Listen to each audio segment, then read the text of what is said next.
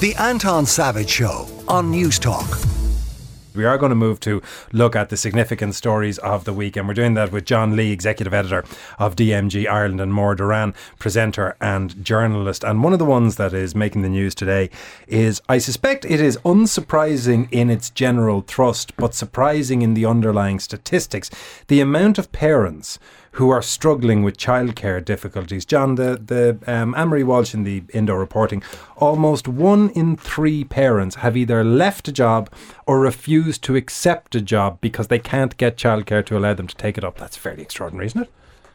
Yeah, well, Maura and I were discussing this outside. I think it's a, it's a reflection, obviously, of the um, substantial change in society where two most a lot of households have two parents working. So uh, her key fact is that one in three have left jobs. Come on around that mic a wee bit, John, if you would. Thank you. One in three have left jobs because they, they, they couldn't organise childcare. There's a variety of reasons for that. Uh, work practices have changed and cost of childcare provision sometimes can make it, and this has been part of the narrative can make it not worth your while working to pay the childcare. Mm. We've two young kids at home, five and eight, and they're almost coming out the other end of the of the really eye-wateringly expensive um, childcare. But it's it, what I find with the, nature of the, my my wife's politician. I'm a journalist. The nature of what we do.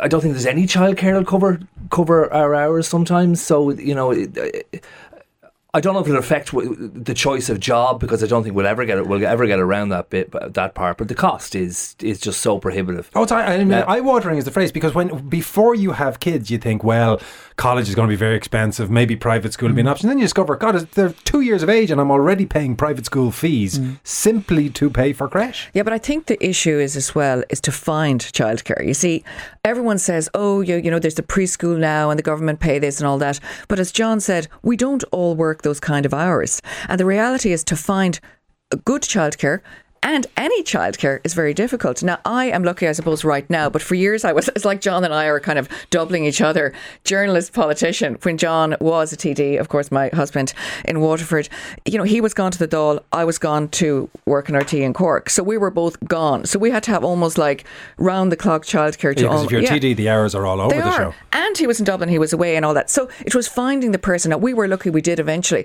But I remember for the first year when I went back to work, I was back to work when Cal was four months old. I was literally leaving him overnight sometimes. You know what I mean? I had to because I had to stay in Cork and different things. So it was just a nightmare. And it was probably, work was so nothing compared to the stress I endured with the childcare. But I get what they're talking about in the sense of how much it costs. Because the reality is you just have to pay what what is needed to pay to do a job. And if your job isn't paying that much money, why do it? But then you have to, I sometimes think the other side of it is you need your own life too, and you need your job and your career. And we have to try and have Well, the career things. is part of the thing, is that if you step off, even if you decide, well, okay, economically in the short term, it's worth taking the three or four years, it is three or four years of a gap out of a career yeah. and all of the promotional missed opportunities that go with it. And it's one of the things that Dara Whelan is quoted in, in, in this story talking about the knock on effects in the family. And he says it is usually the mother that decides not to take up employment. And that, of course, negatively impacts gender equality and it impacts mm-hmm. the pay gap. Uh, again, we've had this discussion at home uh, about me giving up work. I, am I'm, I'm joking, but um, I knew you were. No, the, the, the, if either of us step back from, from our employ, and, and we, neither of us in a position where we could take a career break, for instance, where some some industries you can, that puts terrible pressure on the one person that is still in employment, and it, and it puts terrible pressure on the household. For this reason, we're facing a recession, and the possibility is in a household that one of those people could lose their jobs. And what if it is the person that you've decided to put all your eggs in their basket? So you know, society has changed so much. The cost of living has uh, is is increasing all the time. So it, even if one wanted to take that risk um, in damaging their career prospects and one of you stepping back from their career, it then puts off a pressure on you on one person to to keep their job. So you know, I think I, I, even then, if if it was an option for some ho- households, it's not. Now there were provisions in the in, in, this budget, and they were kind of overshadowed by the um, the latest budget, by the cost of living um, um, uh, payments. But even then, they showed up some of the the big flaws we have in our childcare system. Like, for instance, they've doubled the child child benefit. So, like, there's always been calls for a greater provision of, of childcare by the state, but the state will come back and say, yeah, but we, we, we make direct payments. Direct payments There's are a problem. the other side, though, as well, John. problem when it comes to it. You know, people talk about the black economy, and people talk about, you know, are you going to pay somebody cash? And you know, you shouldn't do that. But there are a lot of people out there, and this is the truth, that would not get childcare unless they paid people cash. And that is the reality, because the people that the child, the carers, the the people that work in this area can't afford to be legit about this. So the reality is, what do you do when your back is against the wall? You you have to make a choice. You choose your child. You choose what you need to do at that time, and that's the reality. A um, Newstalk survey in the summer that we did had a figure around for Dublin parents because Dublin was the most expensive when it comes to childcare. The average costs uh, in Ireland twelve hundred euro a month in Yeah. childcare. Now that that is well, it's probably not anymore given the way mortgages are going up as well. But that used to be a mortgage payment. I would consider that that's probably lowballing it even right now in Dublin. To be honest, I think that is probably you know twelve hundred. definitely. Yeah, I do. Yeah, I do. Yeah. While we're on the topic of uh, prices, Conor Pope in the Times has a, a piece detailing that some price hikes that could be levelling off, which in theory is positive, but they're levelling off at a very high level. This is cost of living uh, impact. He says that the new normal is uh, the annual cost of a basket of 25 goods now almost a thousand quid dearer than it was last April. Yeah, totally. And he said this kind of 10% rise is here to stay as well. And again, I think that's nearly conservative. I mean, I notice myself when I'm shopping, and I think we do. You know, you go around, you notice just small little things. Whereas before, something would go up by like 10 cent. Now it's like 40 on some products. So, you know, I, I just think this is a huge issue. This, and when you look at electricity prices, gas, all this coming down the line, I just don't know how, how people are going to balance the books. Oh, yeah, I, I did a shop yesterday and got it all in a basket. Yeah. The basket when I paid for it cost what a trolley should cost. Do you know, it's that Yeah. kind of thing of you look and think, how did I manage to spend that much on a basket of goods? Yeah. Well, there is. Uh, uh, there are a couple of facts that we have that have kept us uh, unnaturally low in prices um, in recent years. We've been getting cheap energy. This is Europe, Western Europe, cheap energy from Russia, and cheap goods for an awful long time of China. Now, Russia obviously is at war and becoming an international pariah, correctly so, and China is now a bit ahead of us and heading towards a recession. So the and there are huge supply chain problems coming from China. So the, the era of cheap goods from from the from the so called East is at an end. And I heard Leo Varadkar, I can't think of the exact terminology he used to describe this, but he was discussing the cost of living, and he said, I, I'm I'm not sure if it's a spike.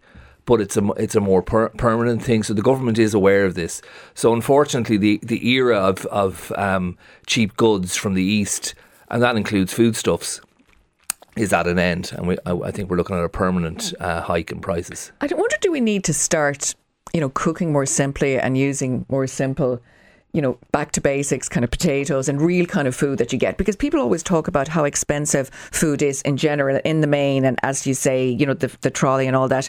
But back in the day, and I'm from, you know, a rural background, and I just remember. I know it's 100 years ago since I was young, but the reality is, anyone who grew up in like in the 70s, 80s, we just had a very basic diet, but we still had a very good diet. And we cooked everything nearly from scratch. Now, I think life has changed so much and you don't have time to do these things. Well, that's you the thing, people my say we're mother was at home, you know, and that was the reality. So you have to make things quickly. But I think, are we going to have to go back to that? Is this where we're heading? That we're going to have to batch cook and, you know, use basic ingredients again? If you look at houses in, in parts of Dublin, uh, the Drumcondra, these kind of places, these unfeasibly large back gardens, and that I I, I, I figured out that is from the 1930s, 1940s when the world was at war.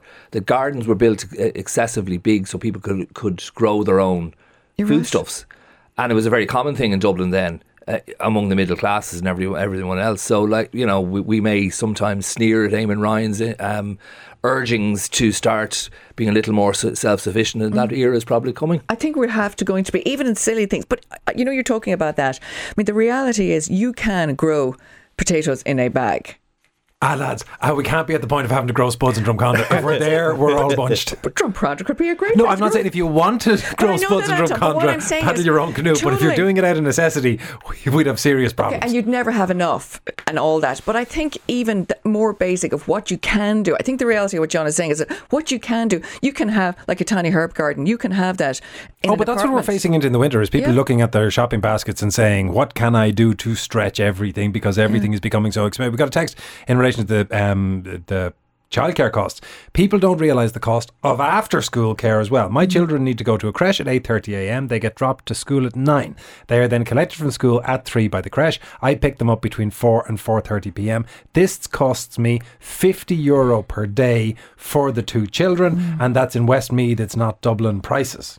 Yeah, my goodness. And one other saying, why does nobody mention that in many cases the mother wants to prioritise her family over her career? I think that may be the case, but in what the data is revealing is that there are a number of couples who are getting to the point where they have no choice, and it tends to be the woman who ends up deciding to stay at home, hmm. even if it isn't a, a when, when kids are either. young, and I know, you know, you guys, of course, we all have kids here, but the reality is, I think that children kind of really kind of migrate. I always know, even when Cal, even now he's eight, when he's sick, he'll want me more than John.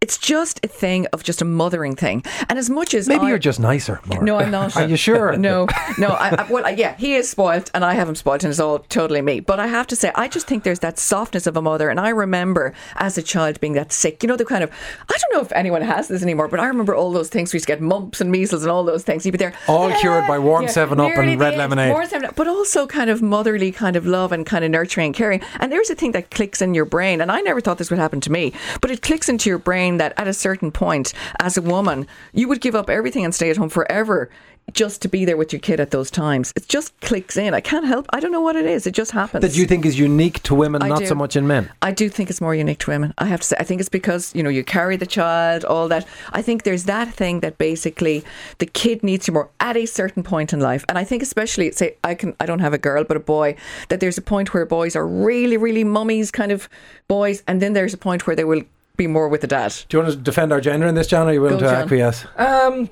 I don't know because then, then it would be uh, siding um, against, against my wife. But um, no, I mean I'm very fortunate in that I've I've got to spend an awful lot of time with my kids as they grew up, and I and I appreciated the opportunity. But uh, I'm worn out now. um, I don't th- I don't I don't I wouldn't say our kids when they're sick would favour their mother, but they have. You know, I admire my children in many ways. They've had a very, very kind of um, nomadic uh, lifestyle growing up, so they've they've moved around a lot to after after school care and creches. But we agree that it's it's been extremely beneficial. I I, I think we're very lucky to have great creches in North County Dublin for their for their development, for their um, for their language skills, and for a bit of independence. So I, I, I've actually appreciated. That. If you the can fact get the balance had- right, the little bit of independence, the social interaction with other kids is no bad thing, as long as it is to the chosen degree, rather than feeling, well, just I have no option but to, to leave the Well, kids. another thing, But it's been when- expensive, and, uh, and as I say, extremely expensive. And a, and a text saying, I earn over 60,000 euro a year as a childminder, so uh, there, there is good economic incentive to get into it. Uh, on well, the that's food a thing, lot of money. I think not regular childminders would earn sixty thousand a year. On the food thing, Maura, buy local in season fruit and veg Irish meat, and this will make a massive difference economically and environmentally. You don't need French carrots and Cyprian potatoes, says the text.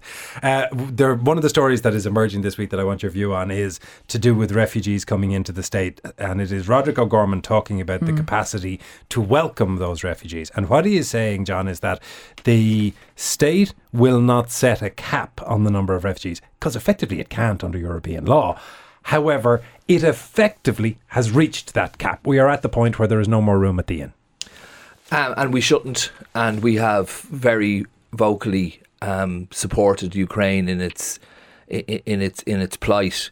But what we haven't done here is successfully dealt with a housing crisis. So this is not this is not a this is only a byproduct. We're only discussing this because our our housing situation is such a mess. And I, from the very start, there wasn't the will or understanding. I think of what what we were going to face. Our government, for instance, I remember being at the airport in March when this crisis, as in the refugee influx, exploded. And I asked Leo Varadkar. I always re- I always recall that we were standing in the old t- terminal in in Dublin Airport. Uh, which has become a de facto screening centre for for Ukrainian refugees. And I, I asked him, is this the opportunity now to do something dramatic with the housing crisis? And Leo, in that endearing way that he has and blunt way, said, well, if there was something dramatic we could have done in the house cri- housing crisis, we'd have done it already. Mm-hmm. Meaning, mm-hmm. no. Yeah. So refugees are coming into a system that is not designed to accommodate any excess because we can't we can't accommodate our own people. What happens in the near future is hard to determine because the government don't have an answer. And there was a, a, a, a Kafka-esque debate last week about how the government would do everything in its power to prevent refugees, Ukrainian refugees, uh, sleeping on the street. So they don't they don't really have a solution. And yes. it's one of those problems where there is a, a, the, this, the problem, as you describe, is tripartite. There is the refugee issue and how do we put those people up? There's the housing for our own citizens and how do we put them up? And there is the economic implication of being unable to take in migrant workers, which we need because our mm. economy and economic growth is based on our capacity to house them. So it is the ultimate trifecta and we don't seem to be getting any closer to a solution to I it. think the reality, I agree with John that I mean the, these people are fleeing a war that civilians are being targeted. I mean, it is a very different type of war, so we can't legally or otherwise say no. But as Leo Varadkar and Roger O'Gorman are both, Roderick O'Gorman both admitted, is that the reality is some of these refugees could be sleeping on the street soon. A quarter of our hotels now house refugees.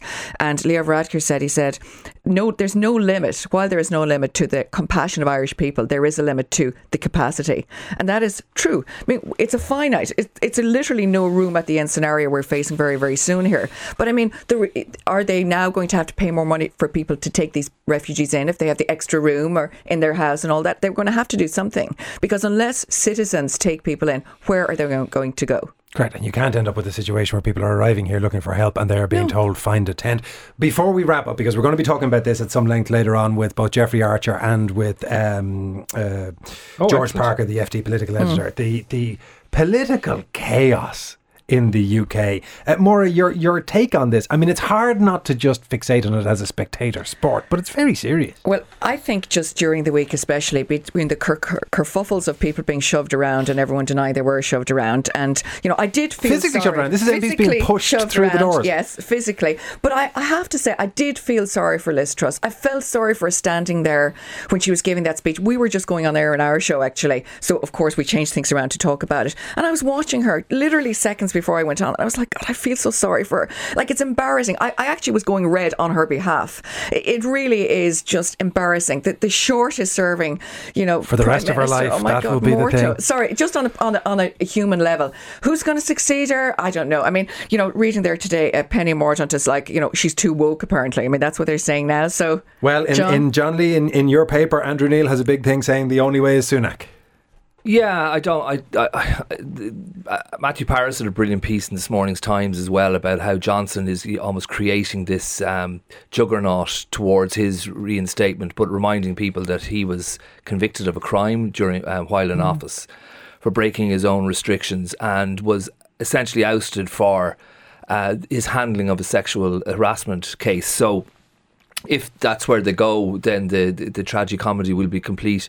The, the, the, there's a there's a debate has started in the last few weeks, and I've written a column about it in the in our paper tomorrow, the Irish Mail on Sunday, if, if people want to read it, about the problems that changes in how people select their leaders. Feeling sorry for um, uh, Liz Truss is neither here nor there. The question is how she is there, and she was a, she won none of the votes from the MPs um, to get to where she got. On all five rounds, she lost lost to Sunak and was elected by the ordinary members.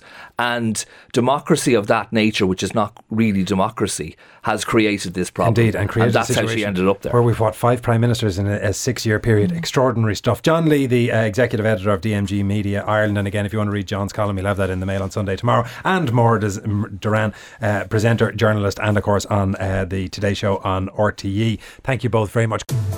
The Savage Show, Saturday morning at 9 on Newstalk.